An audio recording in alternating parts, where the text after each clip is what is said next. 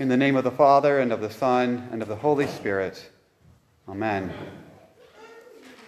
You've probably heard that a parable is an earthly story with a heavenly meaning. But it's better than that. Jesus tells parables so that you would know what is real. Because if this story that Jesus tells is real, it means that you're in it. It's about the kingdom of heaven. So if you want to be in that kingdom, you'd better listen.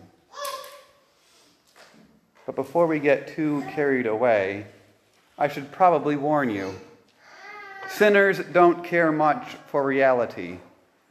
They prefer to live in the world of imagination, of ideals and ideas, where God is always nice and nobody ever gets hurt. But the God of the Bible isn't like that. He is the unquenchable fire that burns against sin. And it's no difficulty for him to destroy all those who despise his word. Meeting this kind of God is a fearful proposition indeed. But as we go on today and you find where you fit into this story, it is also your Lord's intention that you come to see what your God does for you, that He is the great giver who has come to save you, to invite you to His feast. So, here, if I may, is a working title for today's text.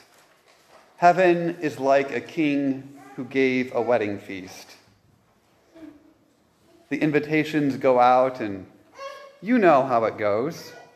Not everyone you invite to your wedding will come. And maybe their excuses seem a little flimsy, but you figure it will save some expense at the reception. But who in their right mind refuses the invitation of the king? Fear of the king ought to compel obedience. But some are unafraid. They want the king to know that they despise him. So they scribble a note on the back of the letter, maybe something rude like, Let's go, Brandon mark return to sender on the front and toss it back in the mail. So the wedding hall is empty. In that case, then, I think our working title needs to be updated. Heaven is like a king who gave a wedding feast, but no one came. But worse than a lame party, Jesus is saying that his Father has announced his Son's death to pay for the world's sin, and yet heaven remains empty. For although man knew God, he didn't honor him or give him thanks. There is no fear of God before his eyes, no love of God in his heart. He does not trust that the king is good. So no one not even one wanted to come. Yet the king that Jesus describes isn't like you or me. He's not even like other kings. He is persistent beyond all reason. He insists that his feast will be given. But instead of a second invitation in the mail, be it known that the king invites you to the wedding feast of his son. All is prepared, everything is provided. Come with me. No, no, I can't go with you. I've, I've got a farm, a business. I can't take time away. Besides, don't you know that the big game is on tonight? Maybe next time. Others aren't so polite. They beat the messengers, treat them spitefully, and kill them. sending the servant's blood back to the king as their angry RSVP. They don't believe that God is king, that he has authority, or that there's any threat in insulting him. So finally, the king's patience is exhausted. Summoning his troops, destroying the murderers, he burned their city. This, too, is about the kingdom of heaven. For all those who reject the Lord God as king, who despise his word of invitation to heaven, who want nothing to do with him, they will meet their destruction. They will gain the eternity without God that they desire. So seek the Lord while he may be found. Call upon him while he is near, for the day of his invitation will not be forever. Thus, heaven is like a king who sent his troops to kill murderers and burn their city. But Jesus has more to say to us. The king's banquet hall is still empty, not just a few empty seats the entire invite list refused. But this king is so utterly committed to having his wedding banquet that he will not permit his banquet hall to remain anything less than full. So he sends out his servants yet again.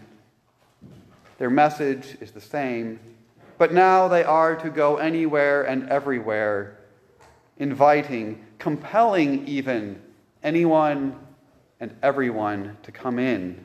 Come to the feast. This is what your God does. He is no respecter of persons. He invites all, even the ones that you left off the invite list the first time around. Even your crazy uncle that nobody likes. Even your racist cousin. He invites the ones that you'd want to keep out the drug addict and the one who watches porn.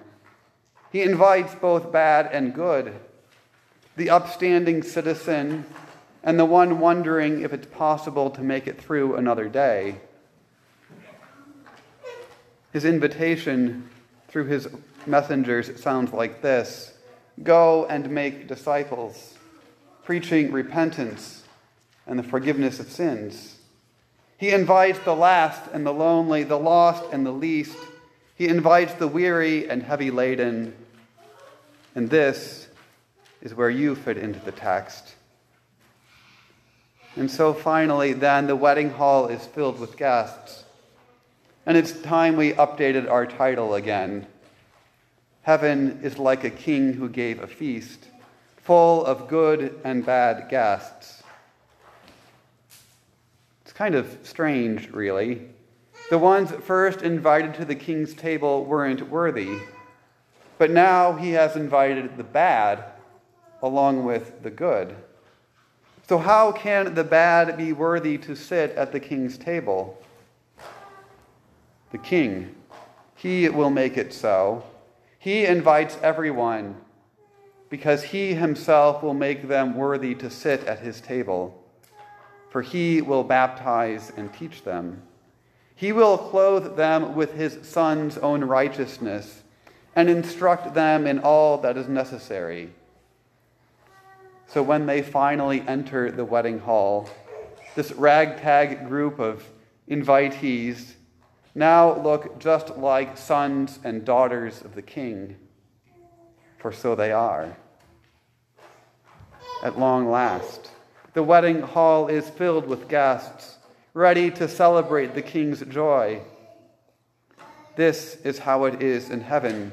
There is feasting and music and dancing and festivities. All rejoice with the king. And of his feast and his kingdom, there will be no end.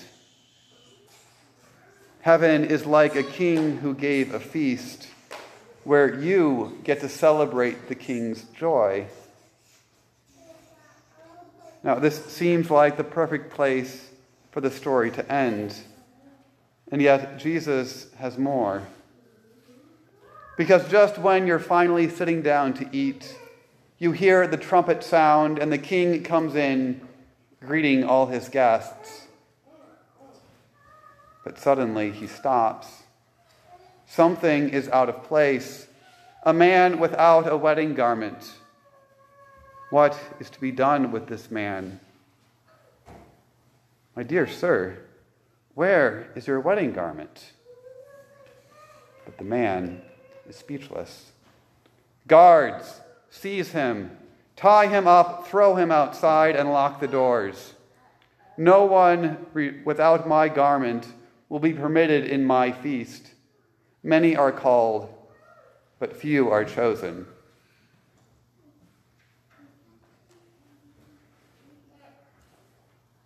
The silence is deafening. Then come the whispers. Some thought the king was a little mad. His reaction seemed over the top. Others sat in fear. Weddings are supposed to be a time of joy. But how can you possibly rejoice when you've just witnessed that? And yet, still others understood why the man had been removed. And they confessed the king's word is good. But the frightening reality is this Heaven is like a king who kicked someone out of his feast. Heaven is like a king who tied up one of his guests and threw him into hell. Some thought God was completely arbitrary, electing some for salvation and others for damnation. Others sat quietly, picking at their food, wondering if they would be permitted to stay.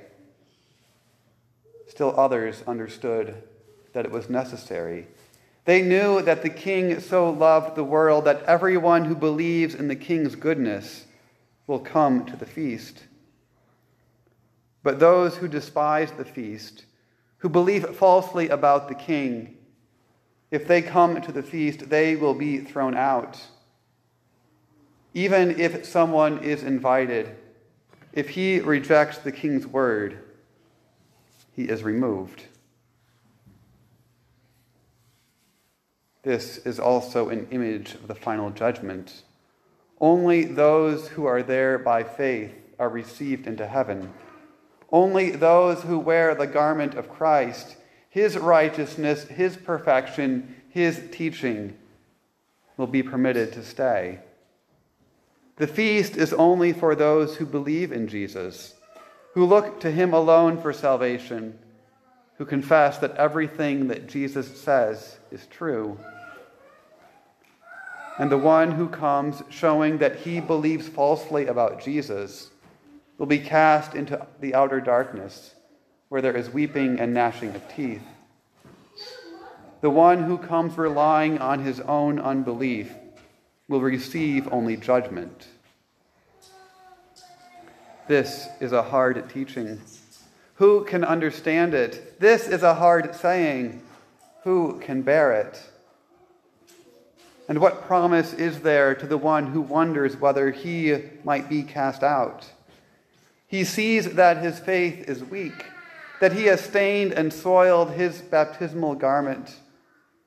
He sees others excluded and wonders if he could be next. Am I truly a Christian? Repent, dearly beloved in Christ. Your doubt is sin. Take your eyes off of your own faith and look to the one who gives you such faith See that he has done all that is necessary for you. See that his word and his work are never incomplete. You know that the feast that Jesus sets before you here is the very feast of heaven. This feast is the coming of God's kingdom. So you pray that this kingdom would come to you also. That's why you come to church that you might be where God's gracious kingdom is. You want to be in the place where He is inviting to His feast, where the invitation is proclaimed to all. In this place, God declares that his salvation is for anyone and everyone. To all, the Lord's called messenger proclaims God has invited you to his son's wedding. The Lord, this day, even now, is sending out his invitation to you, and he will provide everything that's necessary. So, in a way, the entire divine service is a rehearsal for the wedding feast of heaven.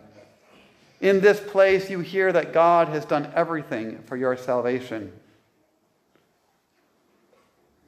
But then we still have this difficult teaching at the end of the text. We know from the first part that not everyone goes to heaven, but by the end, it's worse. Not everyone who goes to church goes to heaven. Not everyone who says, Lord, Lord, enters the Lord's kingdom. So, if this is to be the place where the Lord's kingdom is, if we are here receiving a foretaste of the heavenly banquet, then what our congregation does ought to reflect this reality. And so, first of all, as we said, the universal call goes out there is still room. God is inviting you to his wedding feast. This is a great and precious promise. But to everyone who rejects this universal call, the ones who refuse to come, to believe, to come to church, to these we proclaim God's coming judgment in the hope that they might repent before it is too late so also even to those who come to church. If they insist on relying on their own reason or their own goodness instead of God's word, they also must hear the Lord's word of judgment. For the Lord in this parable is supremely welcoming, and yet one of his guests gets thrown out. So, this is also why we do not admit anyone and everyone to the Lord's altar here. Only those who receive the Lord's baptism and teaching by faith are worthy and well prepared. And so, anyone who despises the Lord's clear teaching, who presumes to feast on Christ in this life apart from faith, he will not feast with Jesus in eternity. That's why we don't commune those that we don't know, those who are not yet instructed, or those who commune according to another confession. Because, like God in heaven, we want you to come in the confession and glad confidence of the unity that we have in Christ, to rely on the King's word and his generosity alone. To do the opposite would present a false view of God and of heaven.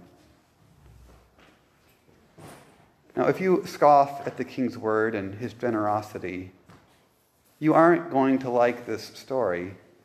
If you refuse to see that the king is in fact good, you will see only an evil tyrant.